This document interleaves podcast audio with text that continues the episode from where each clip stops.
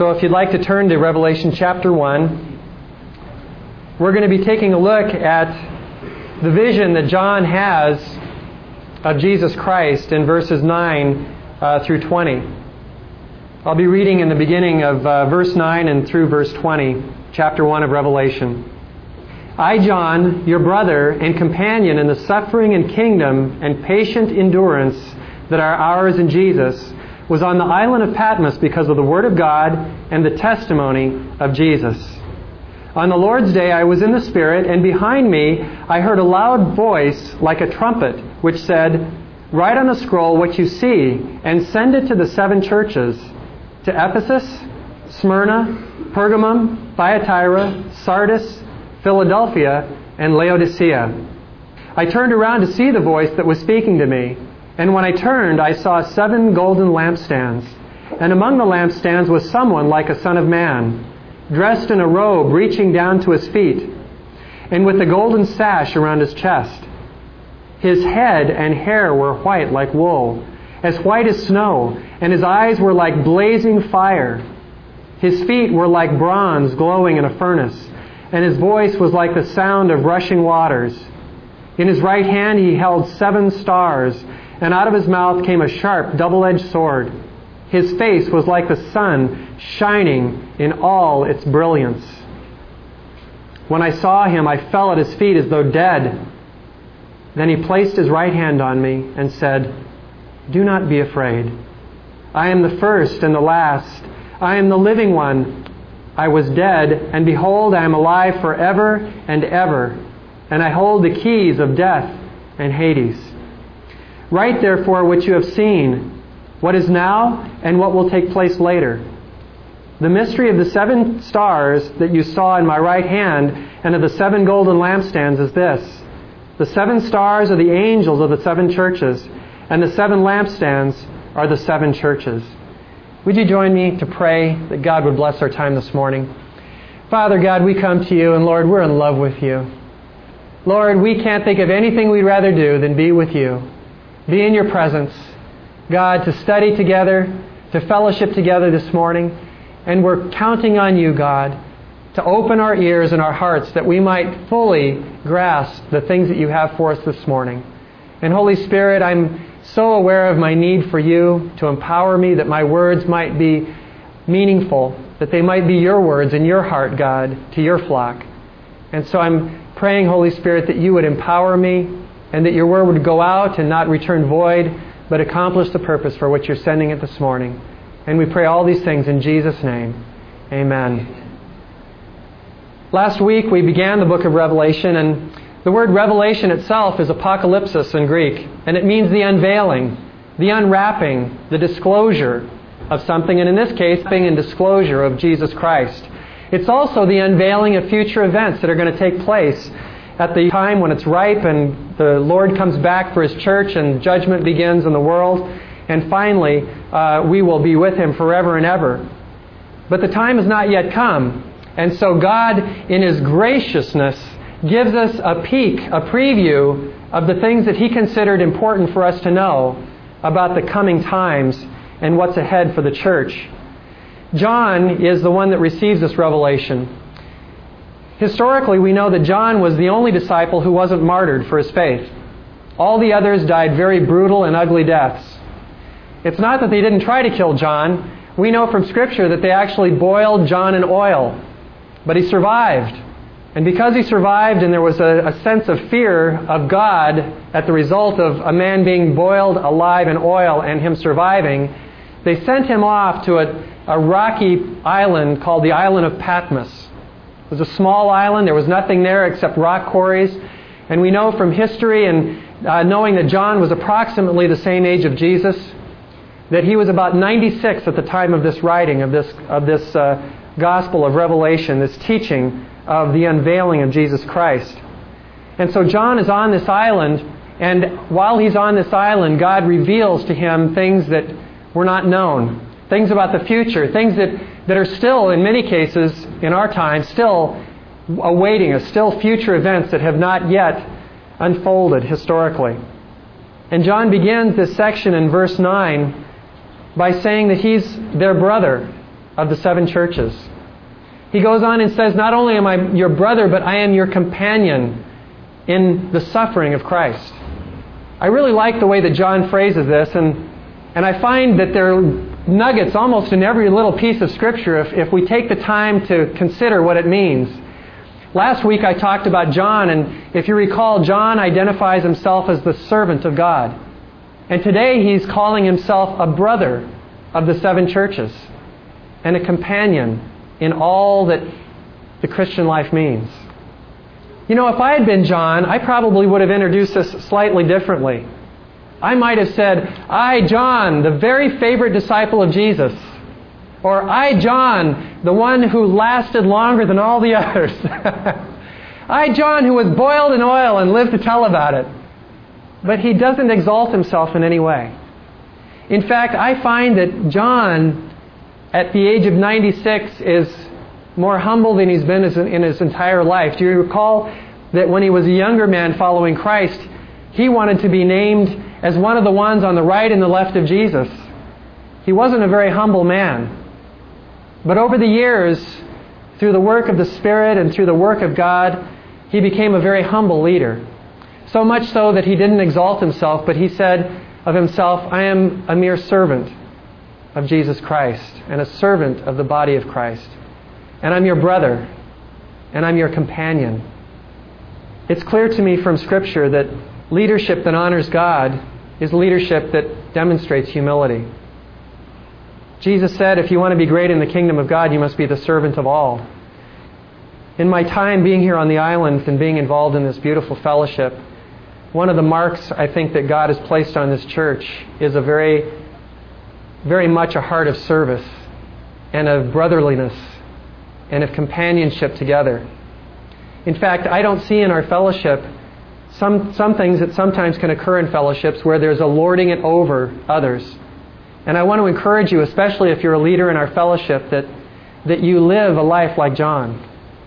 That you don't have to be 96 to be a humble leader, but that you model this lifestyle that John is laying out for us in this first chapter of the book of Revelation, of humility, of being a servant to all, of considering himself not someone over anyone, although he received a great revelation from God, but he considered himself on the same level with the brothers and sisters in the seven churches and a companion in all that it meant to be a Christian at that time.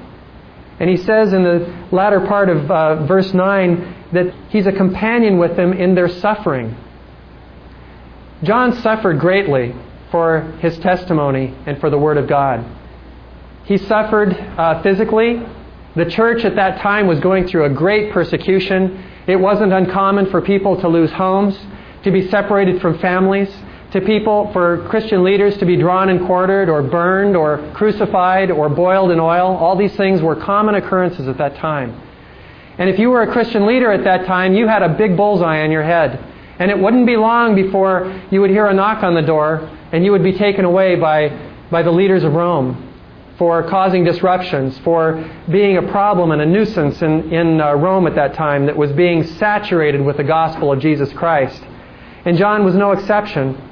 He was on this island, as we know from Scripture and from history, for about 18 months. And a 96-year-old man deserves much better than being on an isolated island, separated from family and friends. But the gospel of Christ and the testimony of Jesus took John to the island of Patmos. And here on the island of Patmos, a 96-year-old man who should be revered and who should be teaching younger men and leading fellowships in what it means to be godly and to walk after the Lord Jesus Christ, instead was working in the quarries for a year and a half at least, and possibly 2 years. Now we know that he was released, but this was the last and final work that God did in his life that we know of. And it was the book of Revelation. And so John suffered. And, you know, I have to say that, at least according to Scripture, the Bible says that any one of us who wants to live a godly life needs to be prepared to suffer and face persecution. We don't get a lot of suffering and persecution in the United States. I think for many Christians, and maybe you can relate to this, if you're sharing your faith with someone, or if you have a Scripture on your desk at work, or if you some way, in some manner, bring attention to the Lord, about the worst that we suffer is someone going, Oh, brother, not another born-again believer. Right? Have any of you been burned alive? Well, you look like you're nice and healthy. I don't see anybody that looks like they're suffering from having been boiled in oil. Most of you look like you're all together, not drawn and quartered. So the reality is that most of us aren't suffering the kind of persecution the early church did. For us, suffering is a little embarrassing. And I am the first to admit that when somebody rolls their eyes and says, "Oh, not another one of you guys," that there's something in me that wants to back off. Aren't you like that to some degree? But the gospel is so important that we can't. The word of life is so critical and that person is an everlasting being. They're going to live forever, either with Christ or apart from Christ in hell. And so the message has to be spoken, and we must not be afraid. And I want to encourage you, and I've never received a revelation like John. I don't know what the future holds except what the Scriptures reveal to us. But I believe that there's going to come a time, even in the United States, when it's going to be a very costly thing to stand up for the name of Jesus. I just received a petition this morning from someone. I'd read it on the Internet, but I don't believe very many things on the Internet. I'm always cautious.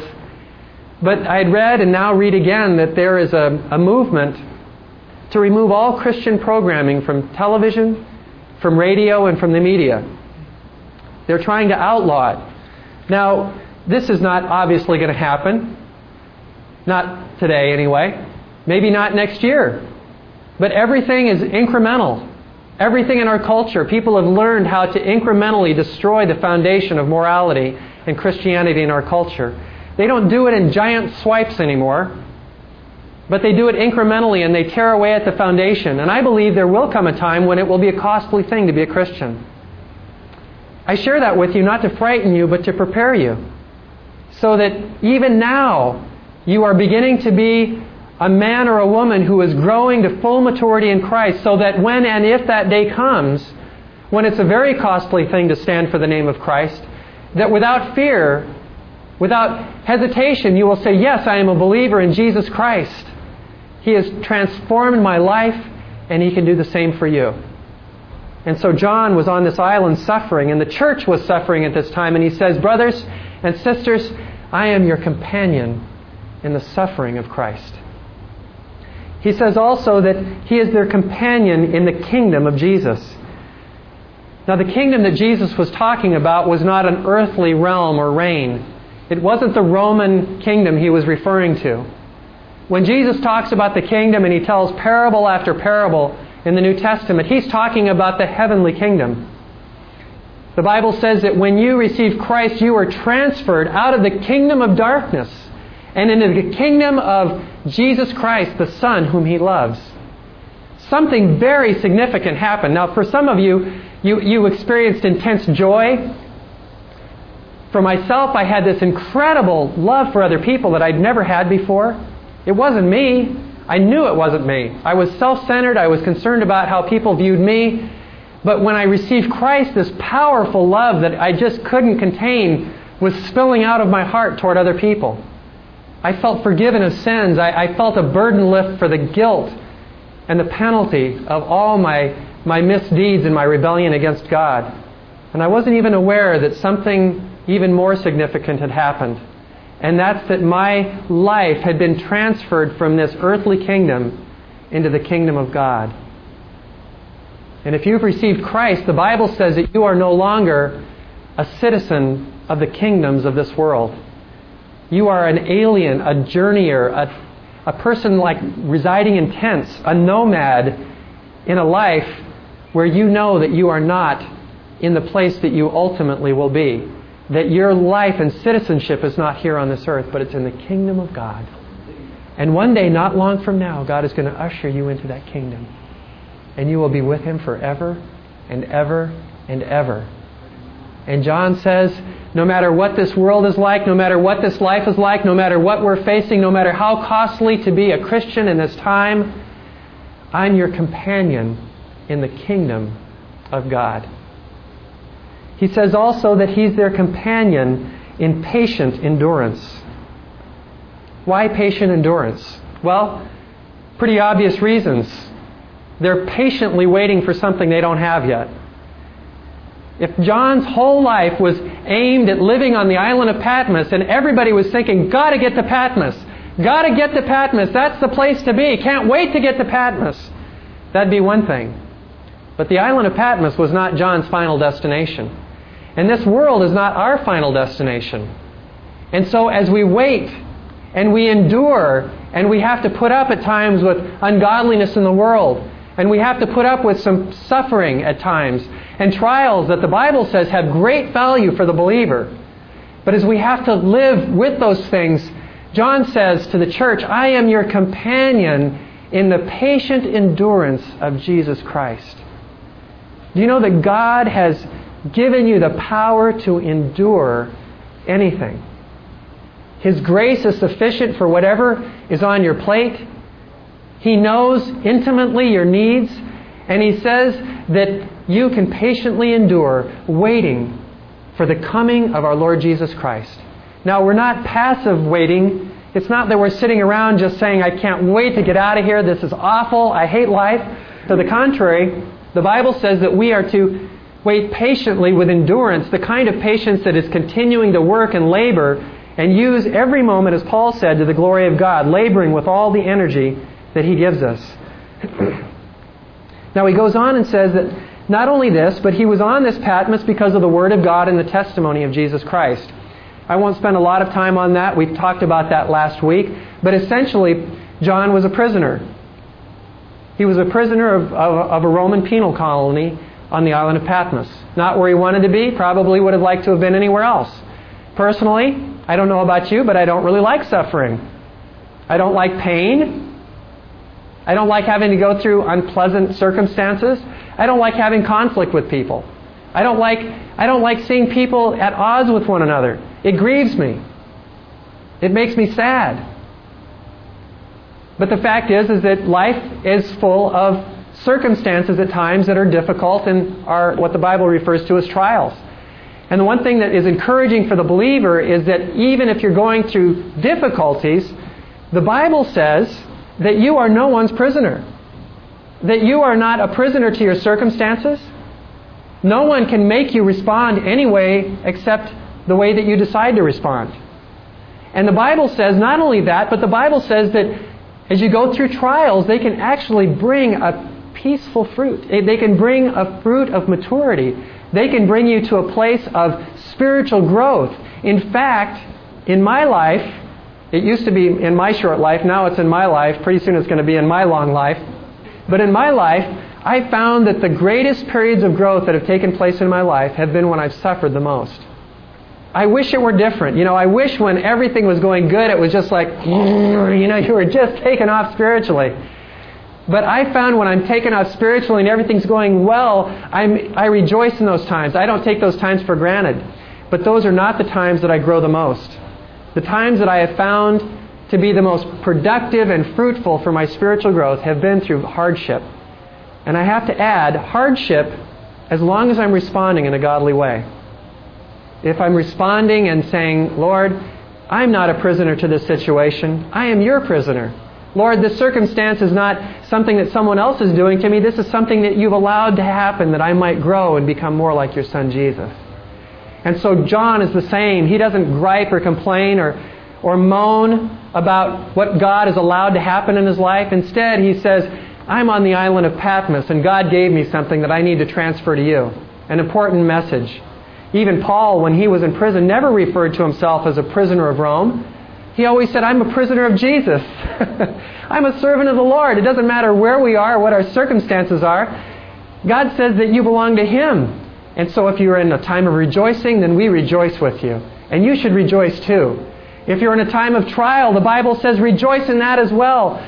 Give thanks to God in all circumstances, because even in that, God is molding you into the image and likeness of His Son, Jesus Christ, so that when people see you, they say, if that's what Jesus is like, then I want to know Jesus.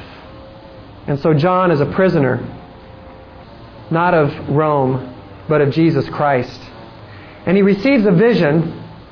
He says it was on the Lord's day, and he was in the Spirit, and he heard behind him a loud voice like a trumpet, which said, write on a scroll what you see and send it to the 7 churches. And then he lays out those seven churches.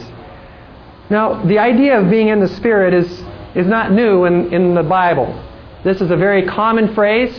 In fact, repeatedly, when you see the prophets of God, they were constantly in the Spirit receiving visions. Now, a vision is not like what I have at times in my time with the Lord, of God speaking to me and ministering to me, and He's so faithful. And He wants to communicate with me, and He wants to communicate with you. And He will if we will take time to listen. And He's shown His faithfulness to our church in giving us just the right timing for the right things at the right moment in our church. And it comes from Him. But this isn't what this is about. This vision is seeing something that hasn't happened yet. It's something in the future. It's entering into the spirit world where there is no time. We're bound by time in this world. We have the earth that rotates on an axis, and we've got 24 hours in a day and 7 days in a week and 365 days in a year. But outside of this realm, time has no dimensions. And so God ushers John into the timeless dimension of the spirit world and lets him see things that have happened in the past and things that are going to happen in the future. And so John experiences again what many in the Old Testament did. Isaiah was an example. Ezekiel, Daniel, all of these men were given these visions of the future. These visions of, in the Old Testament, of Jesus Christ and the coming Messiah.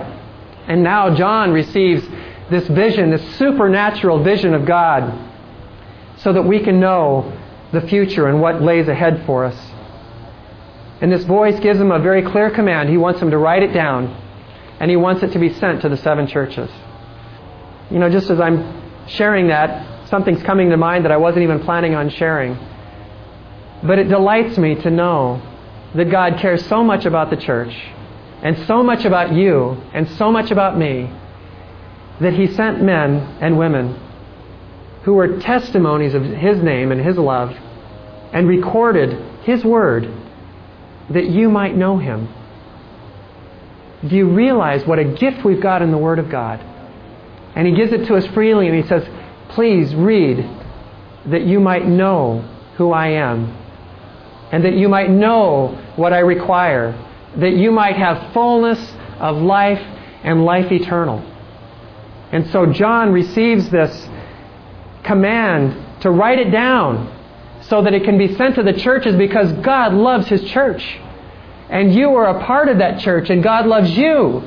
And so even as we're reading this, God's intention was that men and women like ourselves would read it and be encouraged by it and inspired by it, and that we would have a vision for the future so that we wouldn't waste our life on this small, menial kingdom that we exist in today. There's something far greater coming. And so John, he turns around in verse 12 to see who this voice is and who's speaking to him. And as he turns, the first thing that catches his attention are these lampstands. Each one of these lamps has seven candles on it, and there's seven of them. And they're around the throne room of God. You know, my wife loves candles. In fact, when I want to give her something that she really likes, it's either flowers or candles. There's probably other things, but she's been so delighted with those things, I'm kind of stuck there. And so I like to get her candles. I like candles too, but she likes candles a lot more than I do. I appreciate them. She really enjoys them. And so we have a variety of candles in the house, and over the years we've kind of collected, little candles here and there. And the one thing about a candle that I've noticed is that the candle itself has no light. The candle itself has the power and the capacity to be a vessel of light, but in and of itself the candle has no light. It requires a lighting of that candle. And oftentimes we'll have times, we call them couch time. It's like, if you don't know what that is, well, it's like, 15 minutes or 20 minutes, you're just sitting down and kind of gazing longingly into each other's eyes. And just enjoying one another's company and talking about the day and what we're learning in our relationship with the Lord, and how the kids were and how we're growing, just intimate time together as a couple. And sometimes, not all the time, but sometimes she'll go around and light all these candles in the house and turn the lights off. And it's just very romantic and wonderful. And that those candles give light. Am I sharing too much here? Okay, sorry. Anyway, I'm not going to share anything else. But the idea is that it's just a beautiful time for us to be together. It's really nice. And I think there's a real lesson here for us about these lampstands. The church, in and of itself, is merely a vehicle of the light of Christ. The church itself has no capacity in and of itself to be light. As a believer, I have nothing to offer. I'm more and more convinced the longer I walk with the Lord that I'm humbled and contented with the idea that I have nothing to give.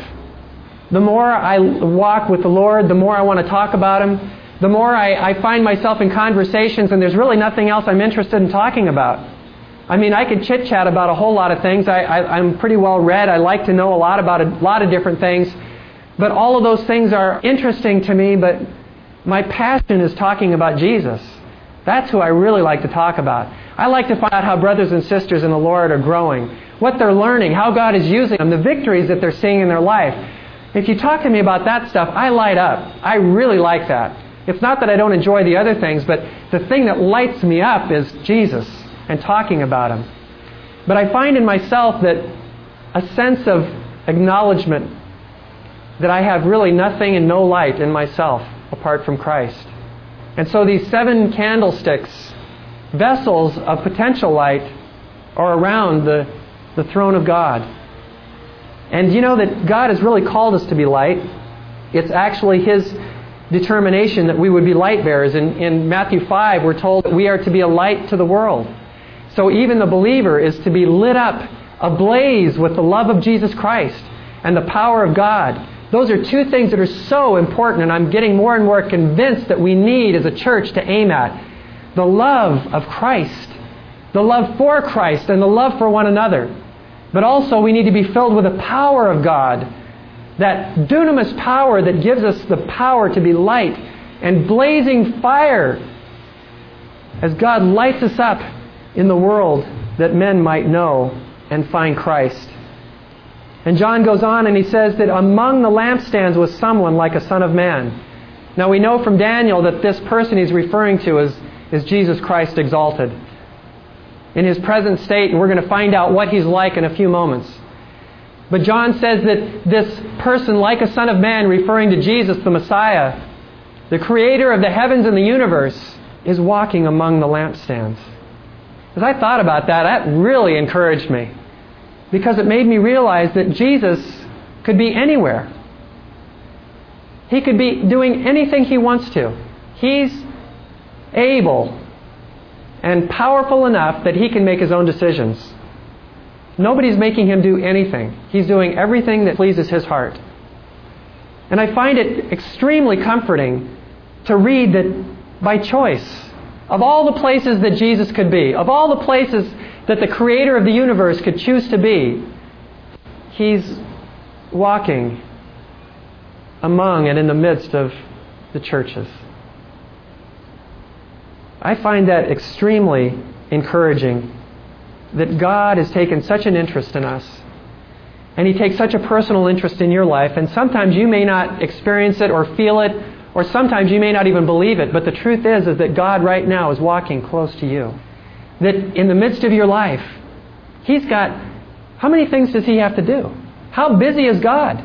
And yet He has the capacity to take a personal and vested interest in your life. And even at this moment, no matter what you're going through, I don't care if you're walking closely to God or not. I don't care if you're in rebellion against God. I don't care what your circumstances are. It's my conviction from Scripture that God wants to be close to you. By choice, He chooses to be intimate with you. But He waits for a response. And so we're not always feeling intimate with Him, but He's there, waiting, wanting to experience intimate fellowship with us by choice. And John begins to describe the Son of Man. He's dressed in a robe that reaches down to His feet and with a golden sash around His chest. These are the garments of a high priest that are being described here. You see, Jesus, according to Hebrews, is now become our high priest. In the Old Testament, there was a mediator, a man, a mere mortal, who would make sacrifice in behalf of the nation. And that mere mortal would be the only person to enter into the Holy of Holies, and that once a year. But now we have someone greater, far greater than a man. The great high priest, Jesus Christ, who now intercedes, and He's also our judge, which is a very interesting description of Him as we go and look into chapter 2 and 3, which is about God speaking through Jesus and making Himself known and revealing his assessment of the church at that time. Some of it's good, some of it's not so good. And so he comes and he tells the truth about the church. And so Jesus, as the high priest, is making known to the church what kind of people we should be and how we should live. And he rebukes the churches and then gently corrects them and tells them how they can enter into eternal life and how they can experience the rich reward awaiting for those who walk faithfully with Christ. And so he's dressed as a high priest, and it says that his head and his hair were white like wool and as white as snow. And this is really just referencing his purity, the splendor of his majesty. And John goes on and he says that his eyes were like blazing fire. Now Ezekiel gives the very same description of God the Father. That his eyes, it means that his eyes are penetrating. It means that nothing is hidden from his sight. He knows everything about you.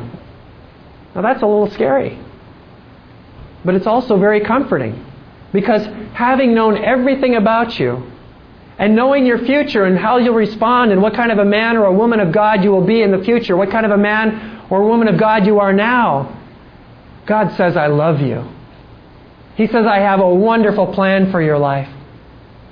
He says, I want you to be filled with power and I want you to preach the gospel. I want you to come into my kingdom with your arms full of fruit to my glory and praise. And so God, Jesus Christ, with these penetrating eyes that are blazing like fire, sees everything, and yet He loves us and accepts us because of Christ. He continues in verse 15, and he says that His feet were like bronze glowing in a furnace. And bronze, especially when it's glowing in a furnace and when it's involving a description of Yahweh or Jesus Christ the Messiah, it always has to do with judgment. And so Jesus is coming one day as a judge. And thank God that the judgment that the believers are going to be facing is not a judgment of our works, but a judgment of reward for our service to Christ. The unbelieving world is going to face a terrifying judgment of God for their deeds and for their failure to receive the chosen Messiah and His gift of eternal life. But for the church, we face no such judgment. The only judgment that you're going to face is a crown of righteousness. It's a wreath that's given to a competitor who wins and runs well in his race. And so my encouragement to you is to run well so that when the judgment of God comes, you receive your crown that's already set aside for you as you faithfully serve the Lord Jesus Christ. John says his voice was like the sound of rushing waters. It really in the Greek translation means many waters. But when you get many waters rushing down something together, you've got a loud sound. Many years ago, when my wife were married, some couple of years after our marriage, we decided to take a little vacation over to Niagara Falls. We were living in Massachusetts, I believe, at the time. And we were poor seminary students and had no two nickels to rub together. And so we found this really great deal to go to Niagara Falls. It was a package, you know, you get your hotel and your car, whatever you needed, the food, it was all provided for this one low, low price. And of course, the reason it was so low was that it was wintertime. And my wife and I wandered around, I forget what the little town is called, but it's where Niagara Falls is. And as we're wandering around, it's like Becky and myself and about 10 other people. And nobody was there. And a lot of the shops were closed. But Niagara Falls wasn't closed. That is a place of many waters. And as you get near to Niagara Falls, if you've never been there, it's a powerful experience. There's nothing like it.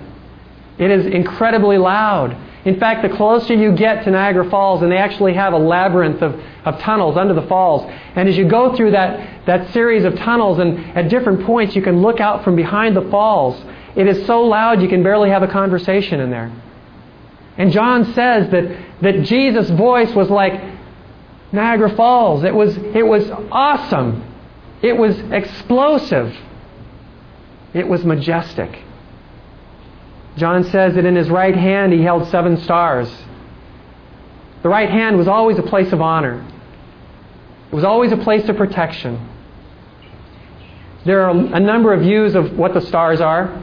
In fact, if you look in verse 20, we're told what these stars are.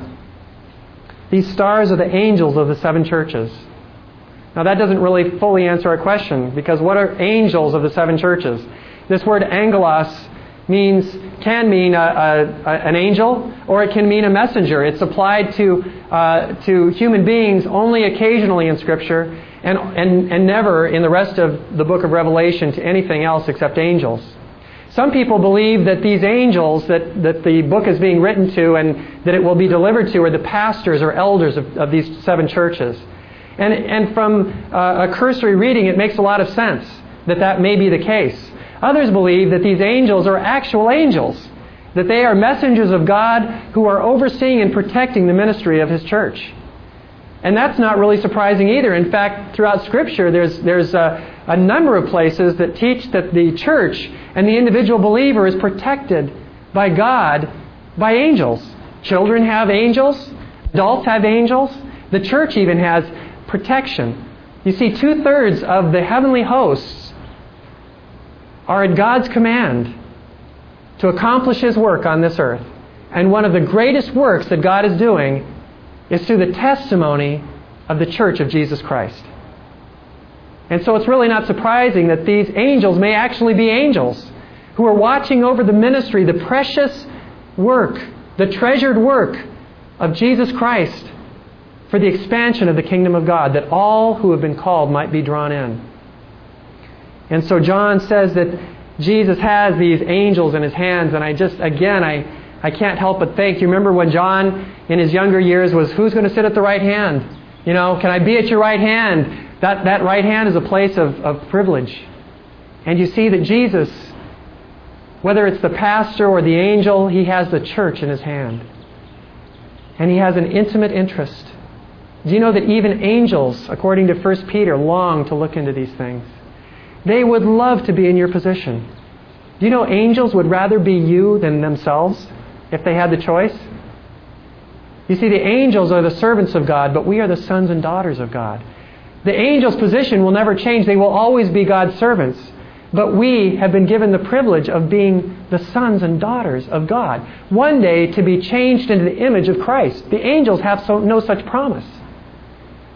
And so these angels are guarding over this precious work that God is doing. And my encouragement to you is that you be a man or a woman who is guarding the precious work of God in your life. Guard that wellspring, that artesian well of purity, of that inner work of the Holy Spirit in your life. Don't let anything defile you. And don't let anything defile your family.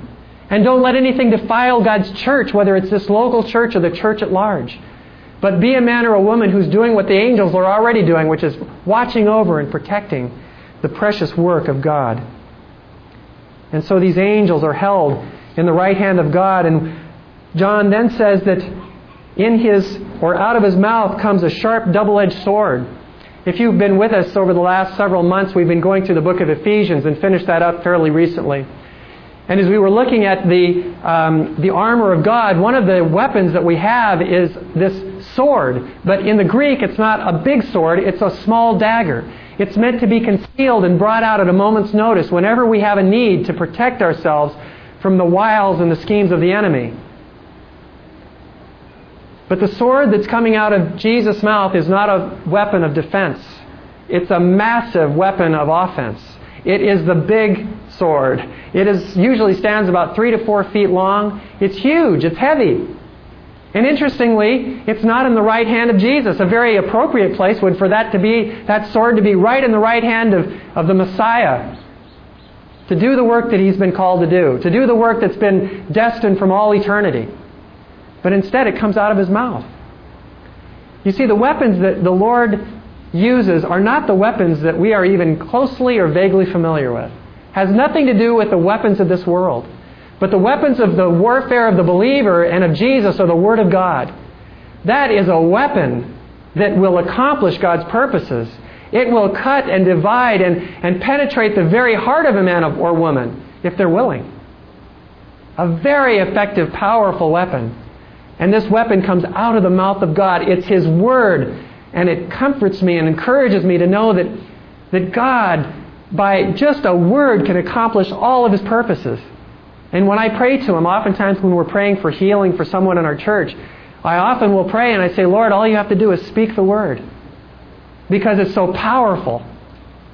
But this sword coming out of his mouth is also a weapon of judgment against the nations who rebel and refuse to bow the knee to Jesus Christ. And then John goes on and he says in the final part of his description is that his face was like the sun shining in all of its brilliance. This word brilliance is an appropriate English translation, but it's helpful to know that this word in the Greek is actually dunamis. It means explosive power. It means strength.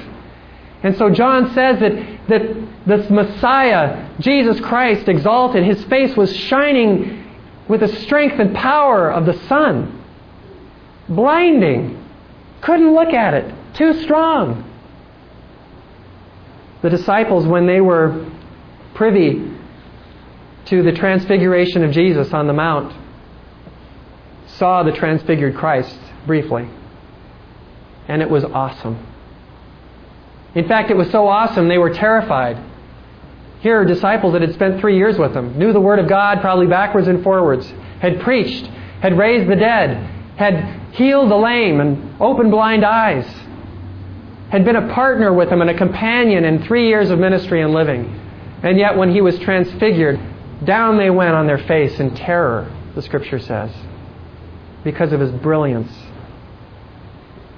I find that remarkable, but I'll tell you what I find more remarkable and astounding is that Jesus says through Paul that you, as a believer, are like stars in the universe as you hold out the testimony of Jesus Christ.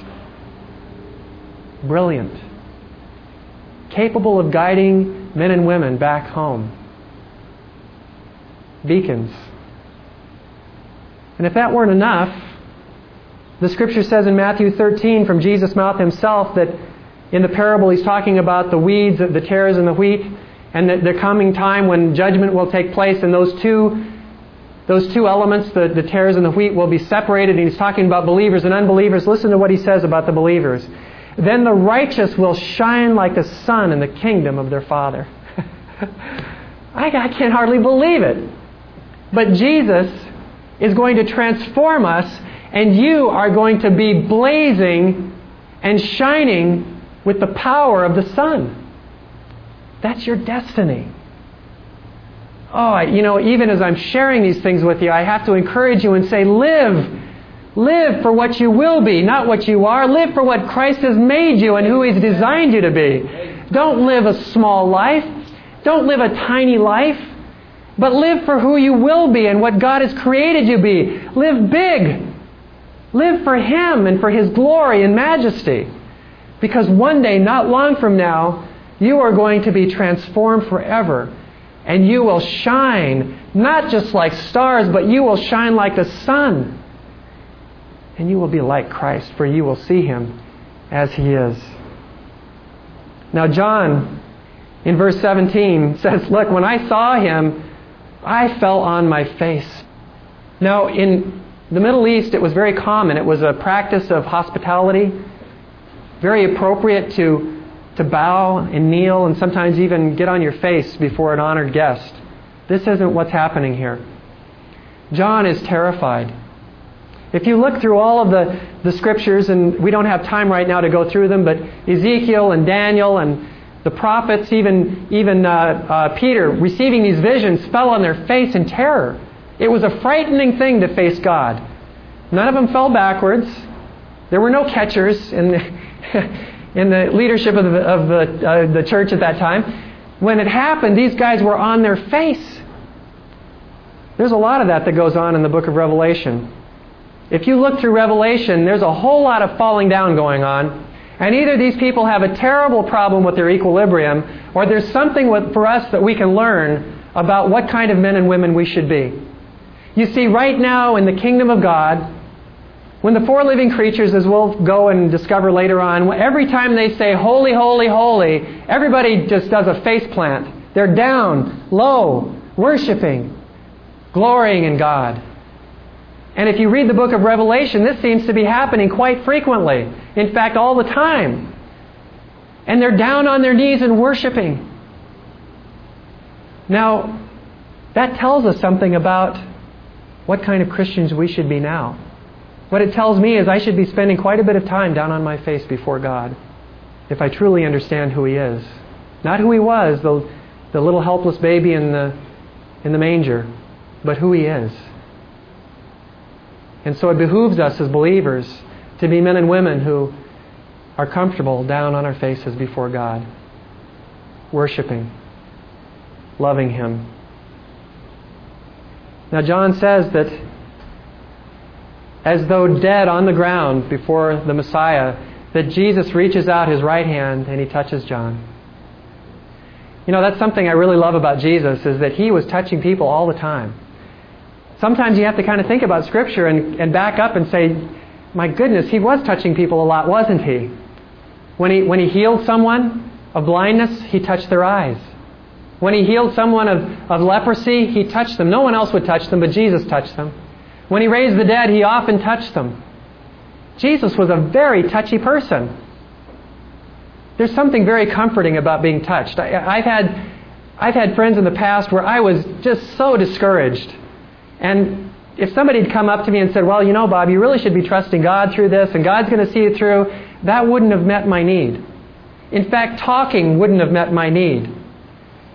And on occasion, there have been times when a brother or sister will just come up to me, and my wife, for instance, will put her arm around me and just love me. And there's something very powerful about someone just being with you. I've had brothers do the same thing with me, and maybe you can relate to that. And Jesus is about touching people. And He's touching your life if you let Him. One of the things that I love about our fellowship is that we're a very affectionate church. I think that's God-honoring. I think that's following the model of Christ. I think that's an encouraging thing when it's done appropriately. And in keeping with what Scripture says about, you know, doing things that are appropriate, especially when you're talking about men and women. But I think the church should be a place where the body of Christ can encourage each other through hugs and through putting your hand on a brother's shoulder and praying for him, or holding hands with others as you pray with them. There's something powerful, and Jesus reached down to John as he's dead, like a dead man on the ground, terrified. Jesus comes and He touches him on the shoulder. And the thing that He says is, don't be afraid.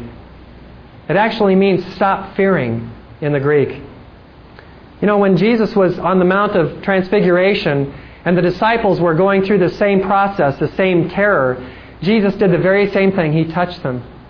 And He said, do not be afraid. In fact, every time that God reveals Himself, the men are on the ground, they're terrified, and every single time you will find the Word of God saying that Jesus or the Father reached out and touched them and said, do not be afraid. There's nothing to be afraid of when you're in God's hands. And so He encouraged him with those words. And He continues on and begins to identify who He is. He says, I am the first and the last, the Alpha and the Omega, as we studied last week. I am the living one. I was dead. Yes, it's true, I was dead, but I'm not dead any longer.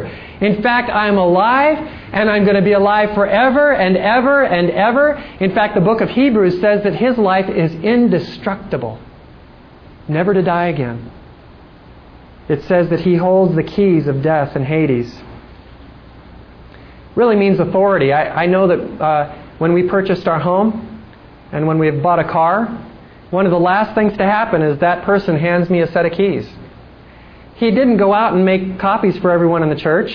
He didn't go out and make copies and hand them out to all his friends and say, hey, whenever you need a place to stop, I just sold a house and you can go there. It's the same with a car. My wife and I are the only ones that have a key to our car. And Jesus, by His authority, now has the power to overcome death. That means that He's got power to release you from the power of death. Death has no hold on a believer. Death for the believer is merely a beautiful transition into the kingdom of God. I can't wait to get there. But in the meantime, I want to serve with all the energy that God gives me to build His kingdom. And He also says that He has the power over Hades. It's a Sheol in the Greek or Hebrew. And what it means is that holding place. It used to be a holding place for believer and unbelievers, but Christ brought back from the dead and from that place into His kingdom those who had believed in Christ before His death and resurrection. And so He has the power even over Hades. Now John finishes up by saying that there's a key to understanding the book of Revelation.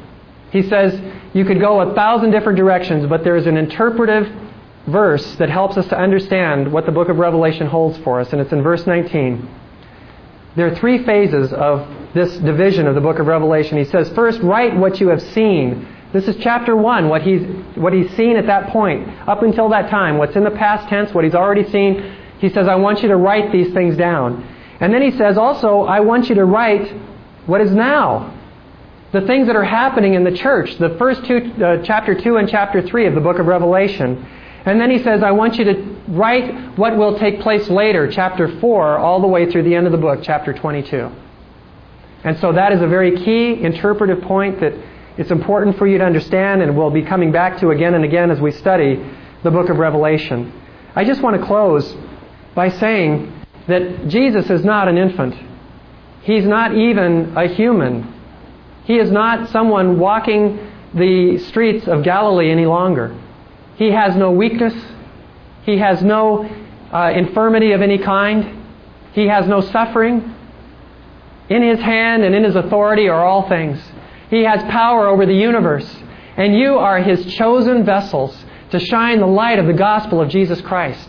You have no light in and of yourselves. But as you surrender yourself to the King of Kings and to the power of the Holy Spirit, who's been given as a gift for the ministry and the power of evangelism, God will set you ablaze for His glory and His purposes. And one day, not long from now, either through your death or my death or through His coming for the rapture of the church, we will instantly be in His presence. For some of us, it may happen this week or a year from now, but my encouragement to you is to be worshiping as He is. Worship Him as He is, not as He was or as He was years ago as a baby, but worship Him as He is. Obey Him, love Him, and know that even now He's in the midst of the church, and He's holding you in His right hand, and He loves you, and He's going to bring you home safe and sound into His kingdom. Father, we thank You for this time this morning. God, we give You glory and praise. And Lord, may our life be marked by worship. May our life be marked by a willingness and a humility to surrender ourselves to falling down before You as a habit of our life. God, may You give us the humility of John, who didn't boast in himself or elevate himself in any way. But God, he called himself a servant, a brother, and a companion. And Lord, we know that You're coming soon.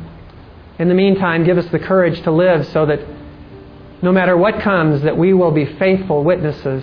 Life or death, the rolling of eyes or the snickering of our friends, whatever it might be that Satan used to deter us, God, help us to be warriors, faithful witnesses of Jesus Christ, considering ourselves to be a prisoner of no one except the love of Christ. God, keep us safe this week in Your ever-loving arms. And God, help us to bring glory to Your name. And we ask all these things in Jesus' name. Amen.